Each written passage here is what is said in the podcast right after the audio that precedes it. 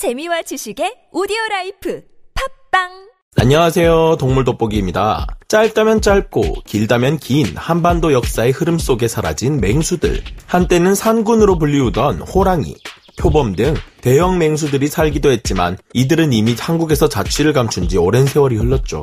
한반도의 생태계 균형을 담당하던 맹수들이 사라지면서 차츰 그 균형들은 깨지게 되었고 노루, 고라니, 멧돼지들로 인해 우리들은 농작물 피해는 물론이고 인명 피해, 재산 손해 등 많은 불편함을 겪고 있습니다. 하지만 오랜 조사 끝에 한반도의 생태계 균형을 맞춰주던 대형 맹수들이 사라졌음에도 불구하고 고라니, 노루, 심지어 멧돼지들이 대한민국 생태계를 활개치지 못하게 저지하는 숨겨진 맹수를 발견하게 됩니다. 이 맹수는 호랑이를 상대할 수 있는 것은 물론이고 현재 대한민국의 먹이사슬 꼭대기에 자리하고 있다고 하는데요. 이들은 과연 누구일까요? 오늘의 동물 돋보기 시작합니다. 동물 돋보기 줌 인. 우리나라의 야생에서 만날 수 있는 맹수라 하면 반달가슴곰과 멧돼지와 같은 동물이 있습니다. 어떤 동물들이나 위협적인 것은 마찬가지지만 이들의 허기짐의 정도는 얼마나 더 위험한가? 덜 위험한가를 따지기에 있어 가장 중요한 부분인데요. 반달가슴곰과 멧돼지들은 잡식성 동물로 식물이나 애써 농작해 놓은 작물들을 헤쳐먹거나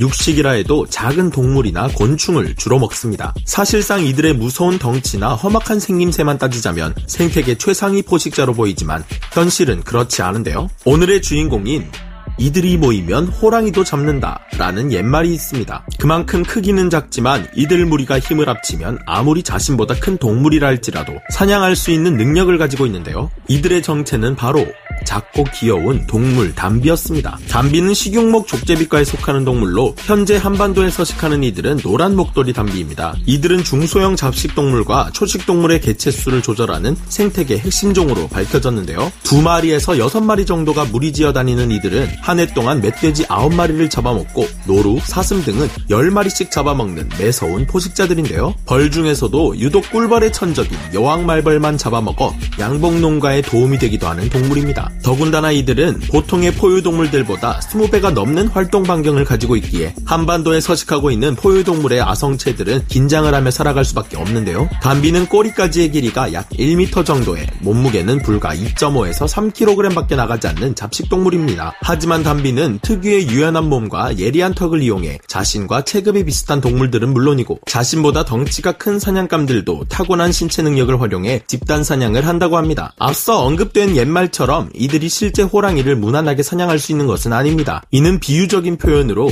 제 아무리 잘난 사람이라도 자신보다 뛰어난 자가 있다는 뜻과 함께 이들의 대범한 집단 사냥에 붙은 말인데요. 하지만 호랑이가 우리나라에서 자취를 감추면서 이들이 그 자리를 대신 차지하고 있는 포식자임에는 틀림이 없습니다. 수리부엉이 또는 검독수리와 같은 커다란 일부 맹금류를 제외한다면 이들을 위협할 수 있는 천적은 현재 대한민국에서는 없다고 알려져 있는데요. 이들은 어떻게 자신보다 큰 덩치의 사냥감들을 사냥 할 할수 있을까요? 보통 날렵한 몸을 가지고 있어 나무를 잘 타는 담비는 나무 위에서 적을 관찰하고 있다가 후다닥 뛰어내려와 먹잇감을 덮치곤 합니다. 하지만 자신보다 더 큰 사냥감을 사냥할 때에는 목표물이 정해짐과 동시에 담비 한 마리가 먹잇감을 향해 달려든 뒤 올라탑니다. 먼저 올라탄 담비는 먹잇감의 감각기관, 급소 등 취약한 지점을 골라 공격을 시작하는데요. 덩치가 더 큰 초식 동물들이 담비를 뿌리칠 수 없는 이유는 이들이 사냥감의 목 뒤와 같은 사각지대에 매달려 끝까지 떨어지지 않은 채 심각한 치명상을 남기기 때문입니다. 이에 당황한 먹잇감이 허둥지둥 몸부림을 치며 쓰러짐과 공격과 동시에 나머지 담비들이 달려나와 합동 공격을 펼친다고 합니다. 이들은 다른 강력한 맹수들이 가지고 있는 강력한 턱,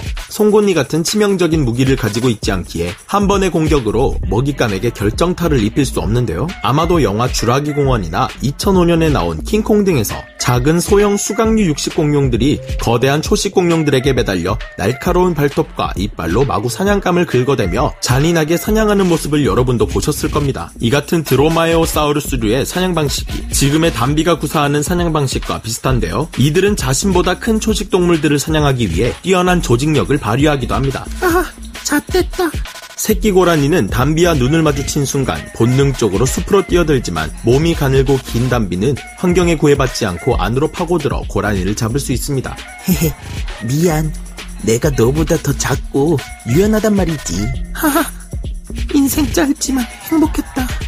사양노루를 사냥할 때는 담비들의 지능적인 면모를 엿볼 수 있는데요. 담비 두세 마리가 무리지어 사양노루를 습격할 때 이들은 계곡의 얼음이 깔린 특정한 지점으로 사양노루를 몰아넣는다고 합니다. 발바닥에 억센털이 있기에 미끄러지지 않는 담비에 비해 사양노루의 다리는 길고 발굽이 마찰이 없기에 얼음 위에선 자꾸 미끄러져 제대로 움직이기 힘이 듭니다. 이런 상황에서 사양노루는 허둥거리며 쉽게 탈진해버리고 마는데요. 그 기회를 틈타 담비들은 사양노루를 습격해 잡아먹는 것이죠. 계곡마다 이러한 특정 장소가 있는데 담비들은 이 지점을 반복적으로 이용하는 영악한 모습을 보입니다. 이런 곳을 담비덫이라고 부르기도 하는데요. 보통 담비들은 청설모나 다람쥐, 산토끼 등과 같은 작은 포유류들을 주로 잡아먹지만 이들 먹잇감의 8%는 멧돼지, 고라니와 같은 자신보다 큰 동물들로 채워져 있습니다. 사실 그 비율이 높은 편은 아니지만 이들이 존재함으로써 생태계에 미치는 영향력은 큰 편입니다. 한반도 전역에 담비들이 약 2,500에서 3,000마리 정도 살고 있는 것으로 추정되는데요. 전국적으로 이 담비들이 한 해에 약 1만 마리의 고라니와 새끼 멧돼지를 잡아먹는 것으로 추정된다고 하니